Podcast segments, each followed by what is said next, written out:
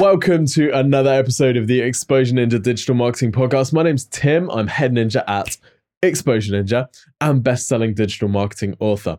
This show is all about helping you to generate more leads and sales through your website. And in this episode, I'm delighted to be joined by Pia Silva from Worst of All Design.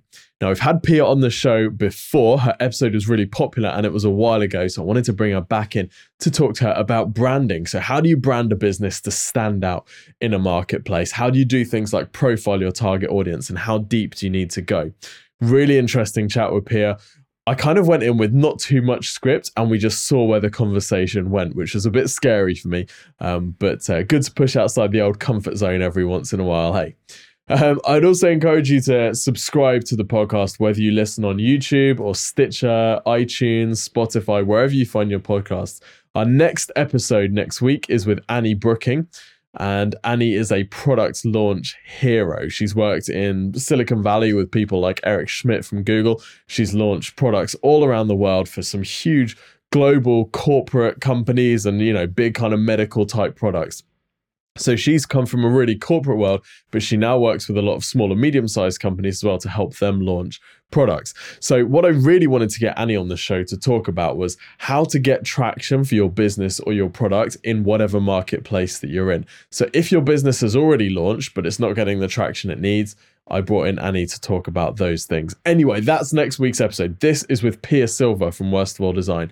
Really interesting. Love talking to Pia. She's, she's such a hero. She has a completely different take on branding to most people as well. So I hope you enjoy it. Don't forget, if you want some help with your digital marketing, then you can head to exposureninja.com and request our world famous free website and marketing review. This will be delivered to you as a 15 minute video within two to three working days and we will take a look at all of your digital marketing. We'll see what are your greatest areas of opportunity, what are maybe some areas of weakness that you might want to cover up, what are your competitors doing, what are they doing particularly well that you can copy, and what are they doing poorly that you can exploit.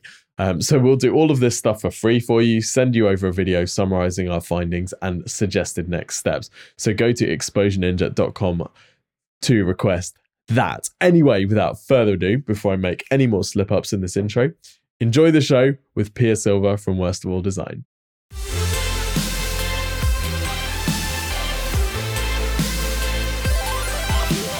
So, Pia, welcome to the show. Thanks so much, Tim. Great to be here again. So, for those of you who haven't listened to your previous episode, perhaps you could give us a quick 10 second intro into who is Pia Silva and what does Worst of All Design do? Sure. Uh, I'm a partner at, at Worst of All Design. We build badass brands without the BS for one to three person service businesses. And we do it in this one to three day intensive. That's the no BS part.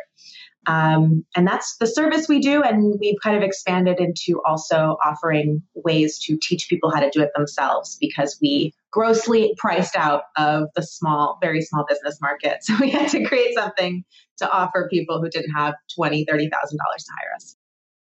Cool. And that like elevator pitch is a really good example of understanding your target audience and knowing exactly what you do and productizing your service. You got it. I have no. to walk the walk. For sure. so there's I guess three main areas that we're going to be talking about today. First up, the traditional definition of branding and how people think of as branding would be things like logo design, color scheme, look and feel of the website, images that they use, and stuff like that. Um, obviously it's a broad topic. We could talk for hours and hours on it, but maybe we could start with the most common mistakes so people can identify if they might need to look at their branding. So when a business comes to you, what are the, some of the signs that you're looking for that says, okay, this visual brand needs an overhaul? Um, well, there's some really obvious red flags, just inconsistency is an obvious one. I mean, sometimes I don't even talk about this stuff because to me it seems so obvious, mm-hmm. but you'd be surprised um, how inconsistent people's materials can be. Um, another one is uh, just poor design, which is a hard one to rip on verbally, but you know when you see it. You know when um, you see it. And, and, that paired with just really um, design that doesn't match with the kind of message that the brand is trying to communicate. So this visual has a very like you know, flowery, touchy feely feel, but the company wants to be very straight and professional. I mean, that's a, an extreme version, but I'm trying to show the alignment of what you're trying to communicate and then your visuals not communicating that. So I could say those are the biggest red flags. Obviously, there are more detailed ones uh, depending on the situation. Okay, so in that and using that kind of example, then you would start with a message. You'd start with a kind of personality for the brand, would you? And then you'd work back from that to work out what it needed to look like. Uh, so actually, we start even further back than that. Um, our process, the first step is something called a brand shrink, and it's an interview with the owners where we're asking not just about your brand, not just about your voice or what you're trying to communicate, but what you're really trying to do long term in your business. So I take it all the way back to what's the big goal here? What does success mean to you? I mean, I really want to understand what the vision of the owners is. Um, that should dictate the voice and message and how the message focuses. And that should dictate the visuals. Uh, so most people start with the visuals. Maybe they start with the voice. They usually don't start with the business. And that's where I think you need to start. Absolutely. So are there any kind of color scheme things that you would use? Like you don't use red if they're a soft business or you know things like that. Are there any ways that people can think, okay, my brand might not be quite consistent with with how my message is coming across? Yeah, I mean, look, there are plenty of blog articles that will riff on uh, red means caution and medical and blue means professional and straight and you can go read those blogs i think that that is i don't think that those are hard and fast rules and i think good designers break them all the time so you know those aren't things that we i think you know my partner who designs all of the brands is very good and he kind of will use whatever makes sense. And sometimes he'll break those rules, but there's a reason for it. So I would say that's not kind of enough to decide. Um, if you're starting at the very beginning, sure, those might be good guidelines. But I think what is more effective is if you really understand the business strategy and how it translates to the message, and then the design should fall out of that. The design should be you know, with a good designer, the design should be very easy actually, because the message and what you're trying to communicate is so clear. And I think when people get into a very difficult situation with a designer, especially, it's because they didn't start with clarity. So now we're looking at this and the client is going, I don't like it, you know, and the designer's going, no, it's good design. And neither of them are talking about the issue at hand, which is, does this communicate what we're trying to communicate? Uh, and that's how all design projects need to start if they want to be successful, in my experience. For sure. Um, in your opinion, how how important is it to to, to stand out? Because it, whilst you might think, well, everybody needs to stand out, there are certain businesses that you don't want to appear crazy, right? I don't want my accountant to be crazy off the wall experimenting experimenting with stuff. I probably don't want my solicitor's firm to be crazy, but at the same time, mm-hmm. I do want them to stand out. So how do we find that balance between I guess trustworthiness and, and standoutness? Yeah. I think semantics plays a really big part in this. Uh, to stand out, you know, badassery is one piece where people come to us and say, I really like what you have to say, but I don't know if I can be worst of all design badass without the BS, you know, mm. badass brands without BS. And I go, oh my goodness, no, that's our brand. that's authentic to us. We're not trying to make everybody worst of all design badass brands without the BS. Quite the opposite. We're looking for whatever is special about you. So standing out to me means being very clear and specific about the thing that you bring to the table that nobody else does, and then owning that so wholeheartedly in the way that you communicate your message, the way that you run your business, that stands out because most people are just you know floating in that generic sea of sameness it stands out when you have clarity and strength in your message and you are saying the same thing over and over again and you own it that stands out and it can you can stand out with a very simple seemingly generic message hmm. actually mm. like if i think of a company you know i'll use a big example company just the biggest ones. JetBlue is one that I really like because they communicate um, you above all, right? And that's a really generic idea, but because they infuse it into literally everything they do, um, they really own that idea in a way that you know I can't remember if I flew United or Continental after I fled them because mm. they, there is nothing clear like that. They don't own anything. That makes sense. Yeah, yeah, totally, totally. So we're talking there about the importance of consistency, I guess, and making sure that ties in through everything that we're doing. Um, I want to ask you about target audience and, and how you identify your audience because if if you're a business that's been selling for you know maybe years and you've got a whole range of customers and and someone says to you who is your target customer the, the answer that often comes back is oh anybody who wants an x right um and and if you're the business owner in that situation actually segmenting your audience and choosing one can feel quite scary because you're like well i don't want to turn off all the others. So uh, when you know what's what's the right answer to a question like that? How should people be thinking about how to identify their target audience? Well i think you want to start with what your goal is. Um, and usually when somebody is asking what your target audience is it's because they're about to help you fix your business right you're like why are you even asking oh because i'm going to start marketing or because i'm you know my business is fine but i want it to be better i want to charge better prices whatever so if that's the reason, then I believe there's a value in focusing on what you do best. And while you can serve everyone, if you ask yourself, okay, well, I've been able to serve all kinds of companies or people or whatever it is. Um, but if I look back on my favorite clients, they all have this in common. That's where I start with any client. I ask them, you know, tell me about your favorite client. Why was it great? Tell me about another one. Why was it great? Tell me the whole thing. And I start to look for patterns because there's usually a pattern. And I find that picking a target around a bunch of your favorite past clients is a great place to start. Um, it, rather than, oh, I, you know, let's just pick a vertical and go with it. That's a terrible place. That's a terrible place to start. uh, so, yeah. Mm.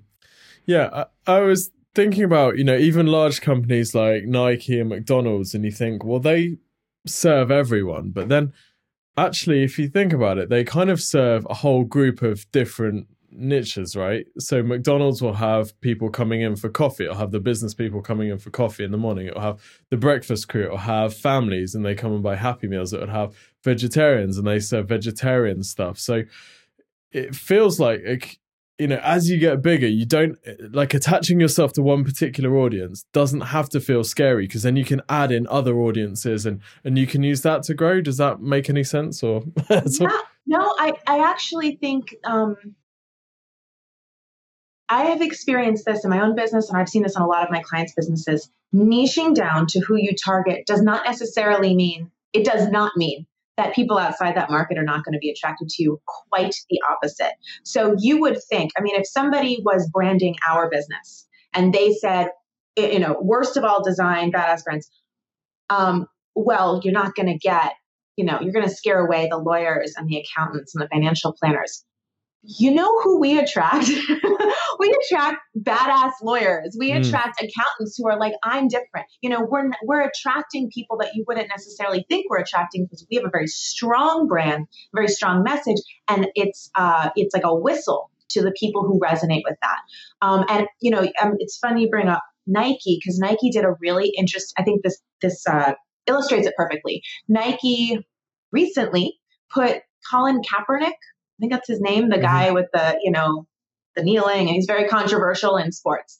They put him on a billboard, and there, they a lot of people hated it because he's a very controversial ish uh, figure. So they're the, they lost a lot of customers, but their sales went up.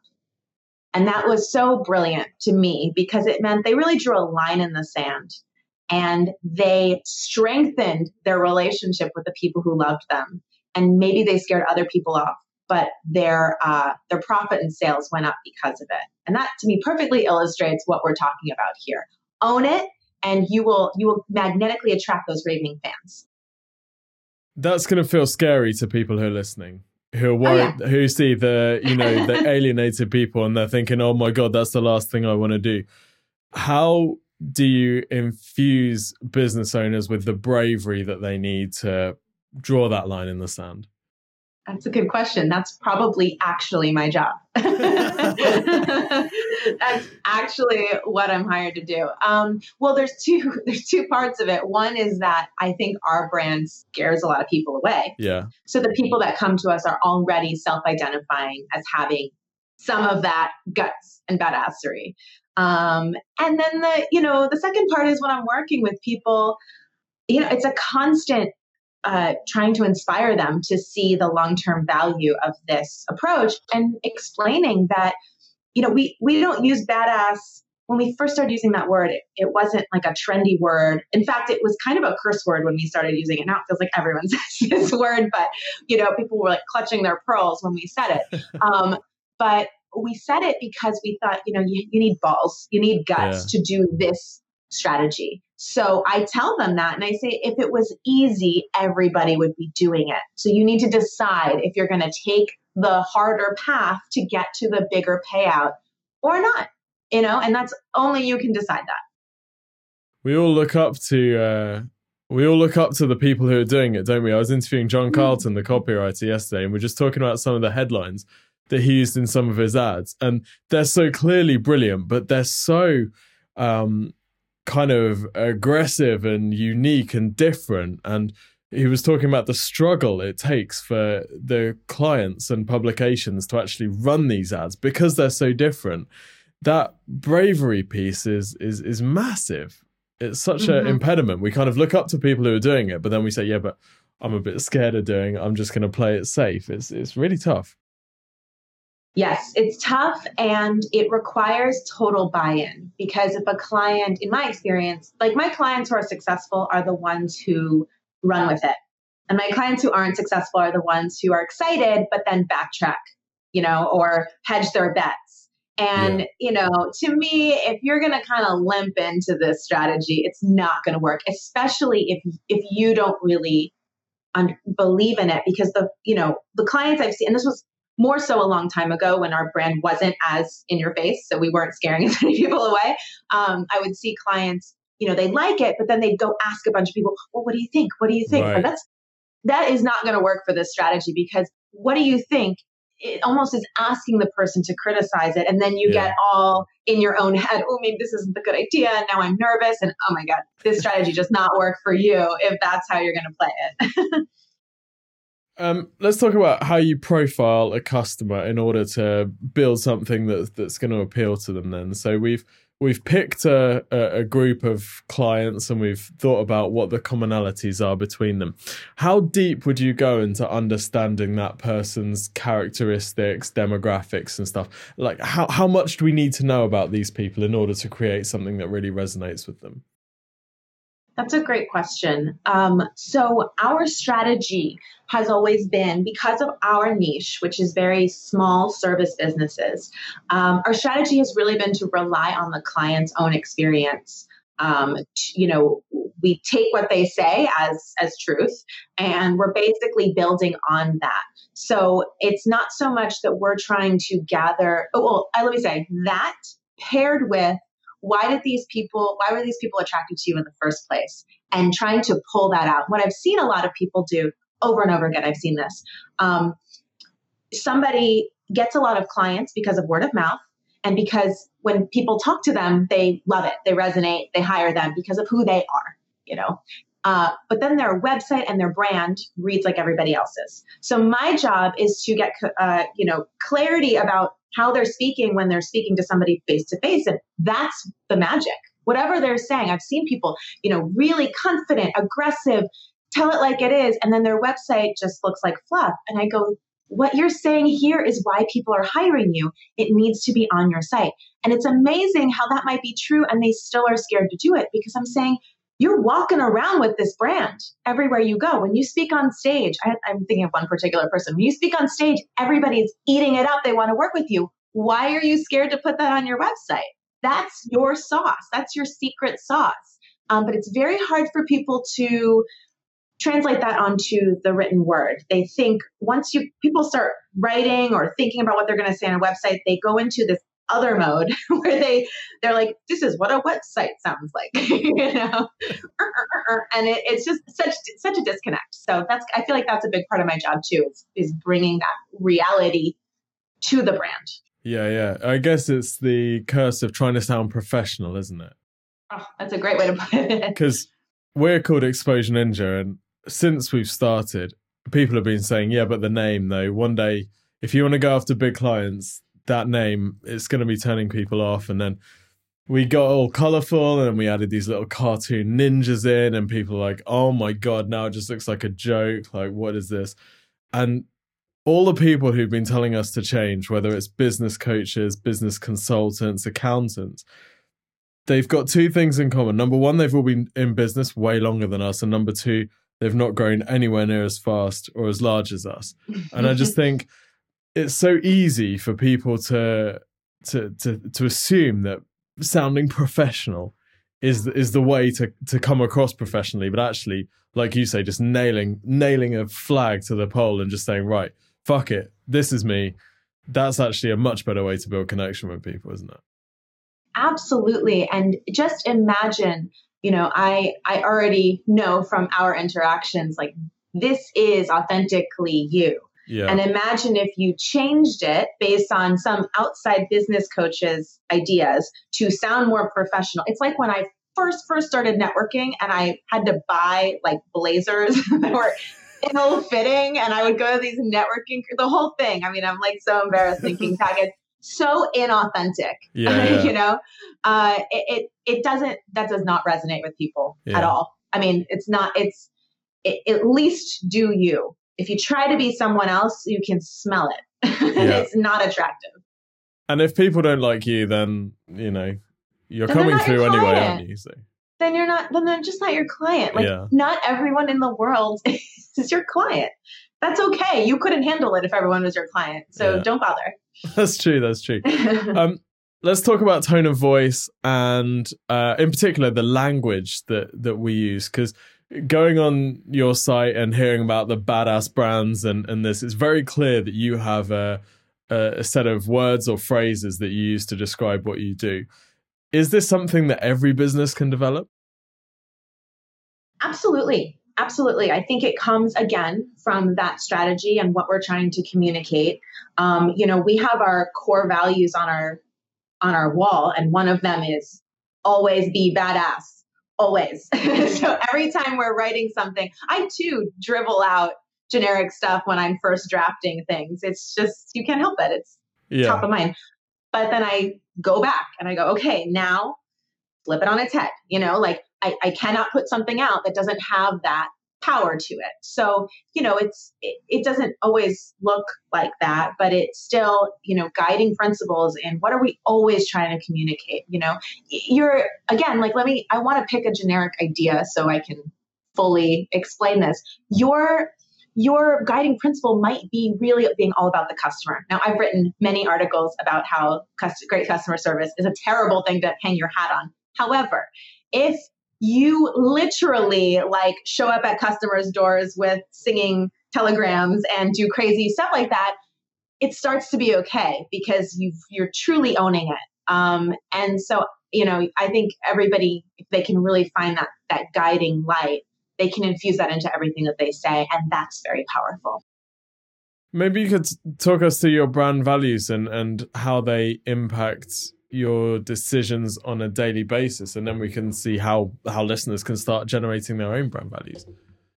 So one of them is um, always be learning. That's a huge one for us but these are more like our business values so this mm-hmm. is not necessarily but it's more like the the mission um, for our business. Um,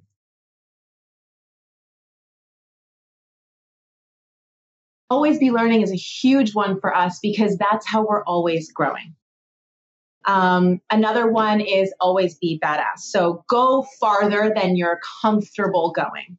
And that really translates into how we do business. It's how we uh, do our messaging. It's how we um, it's how we make decisions about what we're going to do in marketing. So you know, it's like it influences how we price. Every time we're at a crossroads, we go, what, you know, how should we what would be the most badass thing to do here? And that really guides us um, in those principles. So they're kind of like pre predetermined criteria that you can use to steer you through any situation or decision. Absolutely. Um, and, and, like for example, the always be learning one is so um, it's it's it's a guiding light for me because you want to feel like you figured it out. and, and, you have to remember that you never figured it out, that there's always more to do. Yeah. Um, and there's always and there's always things to learn so that you don't get stuck. Um, another one is always um, always lead the client. So always be in charge. And that's a big principle for me because being in charge for the client is I feel my responsibility. So a lot of people take a back seat when they're working with clients. They it's like, well, what do you want? Like, what do you need? Like, how can I make you happy? And one of ours is like the opposite. It's like it is you are in my house now, and it is my responsibility to lead the way for you and to show you how this needs to go and not not uh not put you in a position where you have to figure something out that I'm actually the expert you hired me to do. And I find that for service providers, especially, do that a lot under the idea that they're being helpful because they're saying, I just want to make you happy. That's actually not what you've been hired to do. You've been hired to give very high level advice and implementation that's going to help the client get where they want to go, yeah. get where they want to go. Um, another one is start with the end in mind. So always know where you're headed instead of trying things. That helps people tremendously with um, shiny object syndrome, and it definitely helps me. That's one of my biggest guiding principles. Actually, is always start with the goal in mind, and that's kind of what I started this conversation with, which mm. is, uh, well, let's back up. let's look at what the point of this business is. Let's look at what the the strategy is, and uh, and move forward with that. So, how did you come up with these principles and have they changed over time? Um, we came up with them years ago. Uh, and they actually came out of one of our goal setting days. So every year, Steve and I take a full day away from the office to do this major process that we've developed over the years. And we decided to write these a long time ago because we felt like we needed some sort of we just needed some sort of reminder about what's most important to us so we wouldn't ever get lost. Um, and they came about when we wrote them down. And if you're trying to do this for yourself, I highly recommend aiming for this. Each one of them felt so authentic and core to who we were. And that's the same thing with brand. Like when you really figure out where your brand is, it should be kind of a relief. It should yeah. feel like, ah, oh, yes, that is, you know, I, I found, I feel that, that feels very authentic. So these core uh, guiding principles are all things that we kind of live and breathe all the time. And we just want to constantly be reminded of that so we can make decisions based on them. So it's like you've realized them rather than created them. Yes. And I do think a lot of people sit down and try to come up with mission statements and come up with core values and they manufacture them based on what they think sounds good. Right. As opposed to like, what are actually our core, like core values should be something that already exists, not something that you come up with and then try to aspire to have. Yeah. You can't give yourself a different core, can you? It'd be painful. Right. Right. Um, okay. So is, and I'm, I'm assuming that as part of the strategy that you go through with people, some of these brand values will arise throughout the process, right? Yeah, I mean, it's actually, you know, not part of our process necessarily to write them a, a core. now that you're saying that, like to write them these core yeah. uh, guiding principles. I think um, because oftentimes they're still figuring them out. Like, I, I think they, you know, we're putting it into a messaging which starts to become that guiding light. Um, but because we don't do ongoing marketing, we don't offer that as a service now. I don't know if we ever will. Um, you know, once you build that core brand foundation, the marketing and the continual output of your brand in all these iterations is how you continue to focus it and narrow it and get more and more granular about what exactly it feels like. And I think that the core brand values kind of evolve out of that. Mm-hmm. Okay, cool.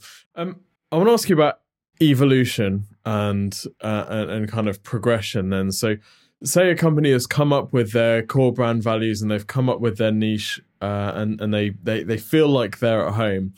And then they start to want to expand. They start to want to look at different areas how can they do this without compromising, and without throwing out all of the good stuff that they've done? Mm. Well, I think a good time to expand is when your core business is very strong, profitable, and successful. And it makes sense that that would be a good time to expand out. And I don't think it's, as long as it's um, done thoughtfully, it needs to work within the story of the brand. So there just needs to be, I think, an explanation of right. why you're expanding to this. Um, like I gave you that ex, ex, uh, ex, explanation with our courses. Mm. You know, we raised our price from $3,000 to $20,000 for a one day brand up. And so we built an online program to access people who didn't have $20,000. Mm. That makes sense that we expanded in that way. We didn't start as a course company, but there was a need for it and it still is in line with our brand mission and values. So, yeah. So you you're kind of looking more above and below your existing offering rather than looking out to the sides or saying right now we're going to offer something for large corporates. Um, well, that's just how we ended up expanding. But you're saying in general, I think any I think any expansion there you should have a reason.